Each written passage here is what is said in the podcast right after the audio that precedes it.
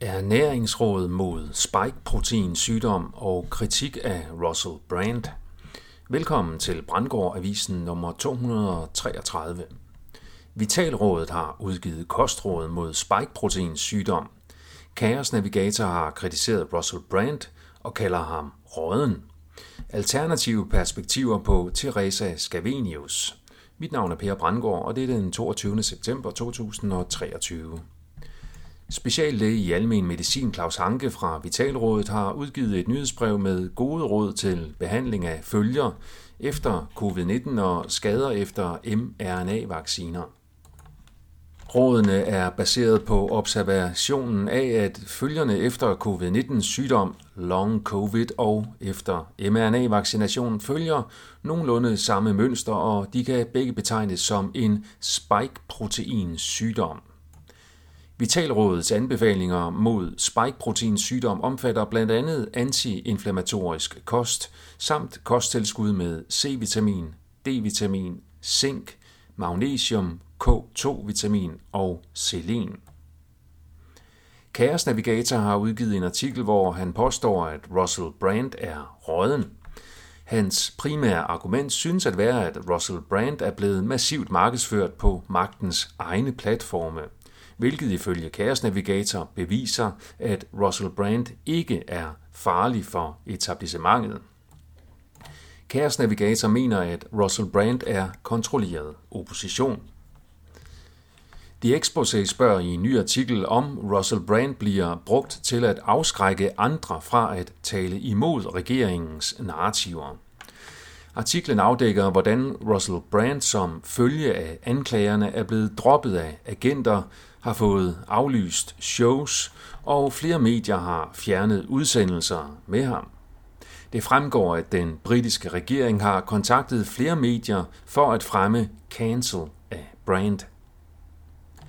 Det er muligt, at Russell Brand startede ud med at være en kontrolleret oppositionsaktør, som de dybe magthavere så efterhånden mistede kontrollen over, samtidig med at Russell Brand blev bedre til at styre udenom de kognitive faldgrupper og i stedet fokusere på de virkelige samfundsproblemer.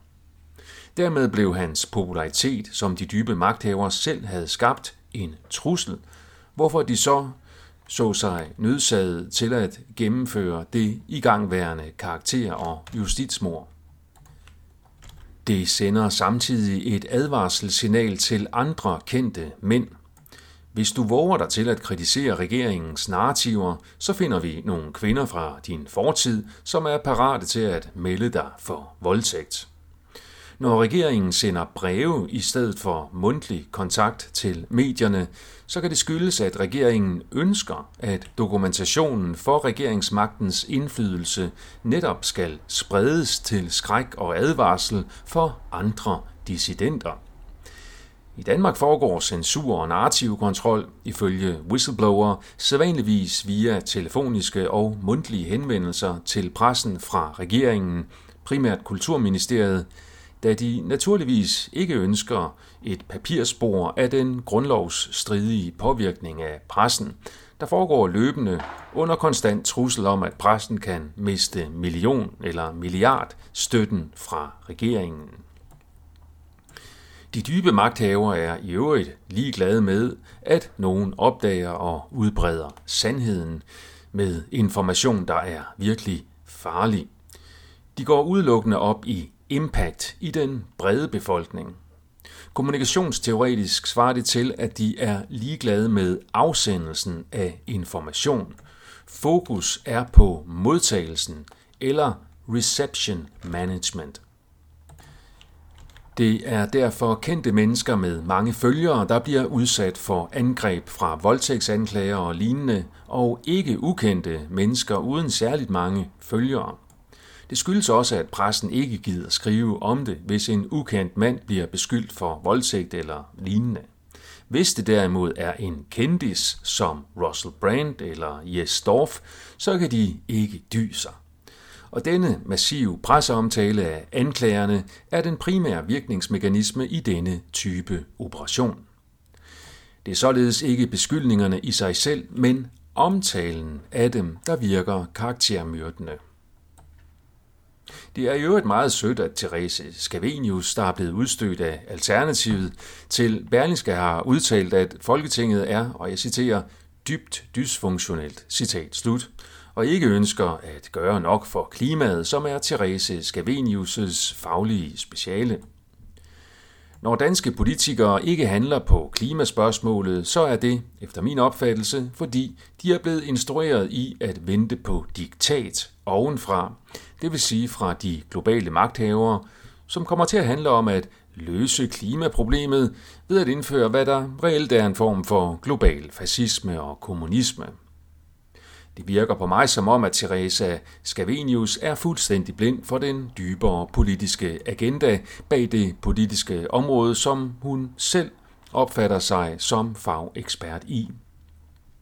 Hendes konflikt med Alternativet og resten af etablissementet er guf for klimatosserne, der så nu kan spænde sig fast til nogle flere lyskryds i deres vanvittige protester for at få globalisterne til at indføre global klimafascisme nu. Grunden til, at det lader vente på sig, er, efter min vurdering, at succesfuld indførelse af global fascisme kræver en udbredt opfattelse i befolkningerne om, at det er den eneste mulige løsning på de menneskeskabte katastrofale klimaforandringer. Det er i den proces vigtigt med en udbredt utilfredshed med nationale politikere på klimaområdet, hvor den globalistiske verdensregering så kan komme ridende som prinsen på den hvide hest og redde folket med fantastisk fascisme.